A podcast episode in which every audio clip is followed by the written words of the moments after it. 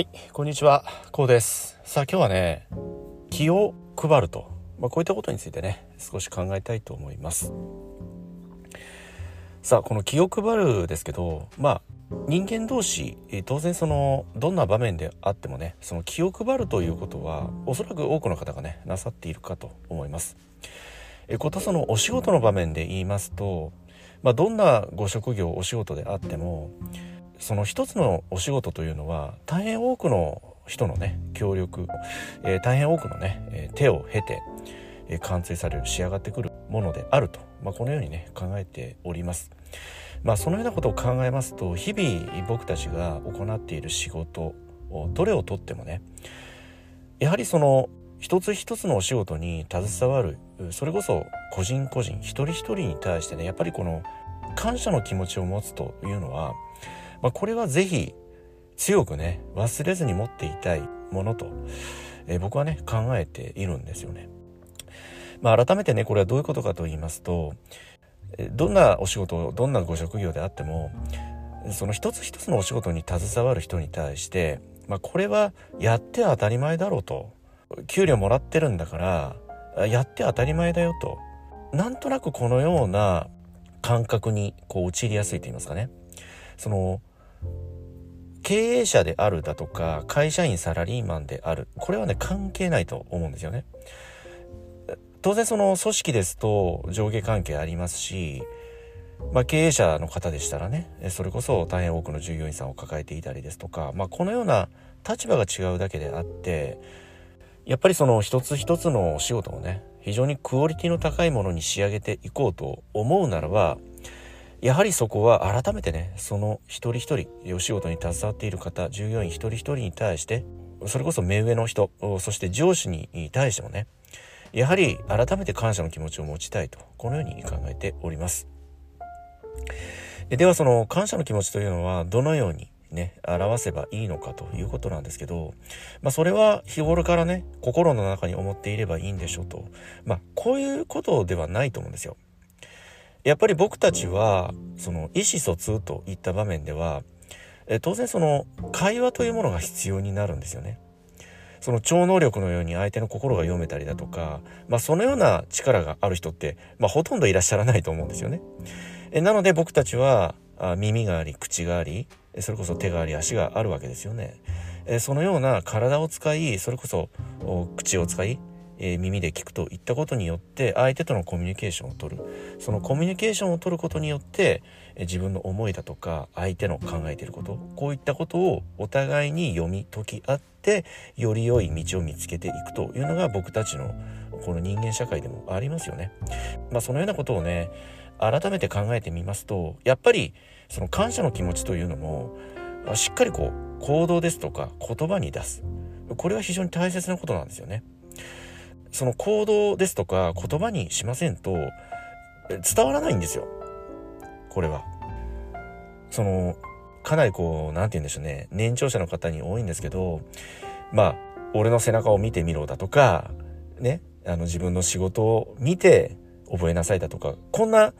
自分の背中をこう見せて思いを伝えるだとか自分が行動し手を動かすことによってその思いをね自分の思いを部下なり周りの人に伝えるといったまあこのような考え方を結構年齢層が上がれば上がるほどこのような考え方を持っていらっしゃる方多いんですけどもちろんそれも間違いではないと思うんですよ。それで伝わる方もあると思うんですよ。そのよりこう洞察力の高い方といいますかねまあそのよりねその洞察力の鋭い方って相手の気持ちを読み解こう組もうとしますからそういった方には通じるんですよ。意外とね。そのやり方でも。まあ要は率先炊飯ってやつですよね、えー自分が行動しまずね、えー体手を動かすことによって相手に働きかけると思いを伝えるということなんですけどなかなかね、えーこれからの時代というのは、まあ、なんて言うんでしょうね、その若い世代になればなるほど、そのようなこう訓練がなされていないので、やっぱりこう、思いがあるなら言ってほしい、言葉にしてほしいと、具体的にね。これは、年齢層が若くなればなるほどね、僕はその傾向が強いと考えております。まあ、年齢層もそうですしその人一人一人の、まあ、個性もありますよね。性格なんかもやっぱり一人一人違うようにね。それこそ、まあ、言葉一つとってもその一人一人に合うように使い分けていく。このぐらいのいわゆる配慮気を配るといったことがね非常に大切になってくるのではないでしょうか。えですのでこう日々ね、え僕たちは仕事特にねまあ僕のようにこうミドル世代の年齢層になってきますと若干ながらその部下自分より目下の人たちが増えてくると思うんですよ。まあそういった時に見てればわかるだろうだとか自分が行動してれば伝わるだろうだとかまあこのようにいわゆる空気を読めとこの感覚ですよね。その考え方ってもうはっきり言えばちょっと古いんですよね。うん、その考えが通ずる時代もあったんですよ。僕たちが学生ですとか20代の頃ってその考えがなんとなく通じたんですよね。空気を読むってやつですよね。このような場合は、あ、こうした方がいいかなだとか、なんとなくその職場の雰囲気だったり、仕事の進行状況だったりね、また上司の機嫌なんかもちょっとこう鑑みながらね、自分の行動を決めていくと。まあ、このような空気を読むといった、この感覚が持ち合わせた世代が、まあ、僕たち世代なんですよね。え、それでも、これからの時代というのはやっぱり直接的に具体的に言葉に出して相手に伝える気を配っていくといったよりそこ相手の心情を組んで深掘りしていくこれがだから逆に言うと目上の人が目下の人に対して空気を読む逆転現象が起きているのではないのかと僕はねこんなように考えているんですよね。えー、僕たち世代、ちょうどミドル世代以上の方というのはね、なんとなくその空気を読むという感覚、そういった技術を身につけているんですけど、えー、ですので逆に言うと、今の若い人たち、それこそ30代、20代の人たちに対してね、空気を読んであげる。うん。どのようにしたら彼らがね、のびのびと楽しくね、お仕事に対して向かっていけるのだろうかと。まあ、このように、逆にこう空気を読んであげる。気を配るということがね、えー、非常にこれからの時代より一層ね大切になってくるのではないでしょうか日々のお仕事というのはやもすればねこのルーティンのように非常にこう同じことの繰り返しになりがちなんですけどまあそういった中でもね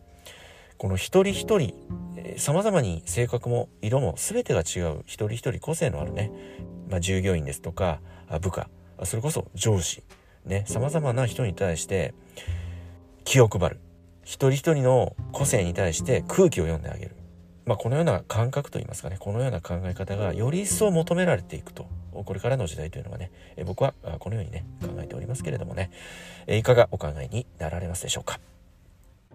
はい今日はねこの気を配るということについてね少し考えてきましたけれどもねご自身は特に職場お仕事においてねえ、広く従業員ですとか、そして部下、同僚、ひいてはね、え、上司の方、え、こういった様々に個性も色もね、すべてが違う様々な方に対してね、どのように向かい合ってね、えそしてね、どのようにね、気を配っていらっしゃいますでしょうか。はい、今日はね、この辺りで音声の方終わりにしたいと思います。えこの音声が何らかの気づきやヒントになればね、大変幸いと考えております。ではまた次回の音声でお会いいたしましょう。ありがとうございました。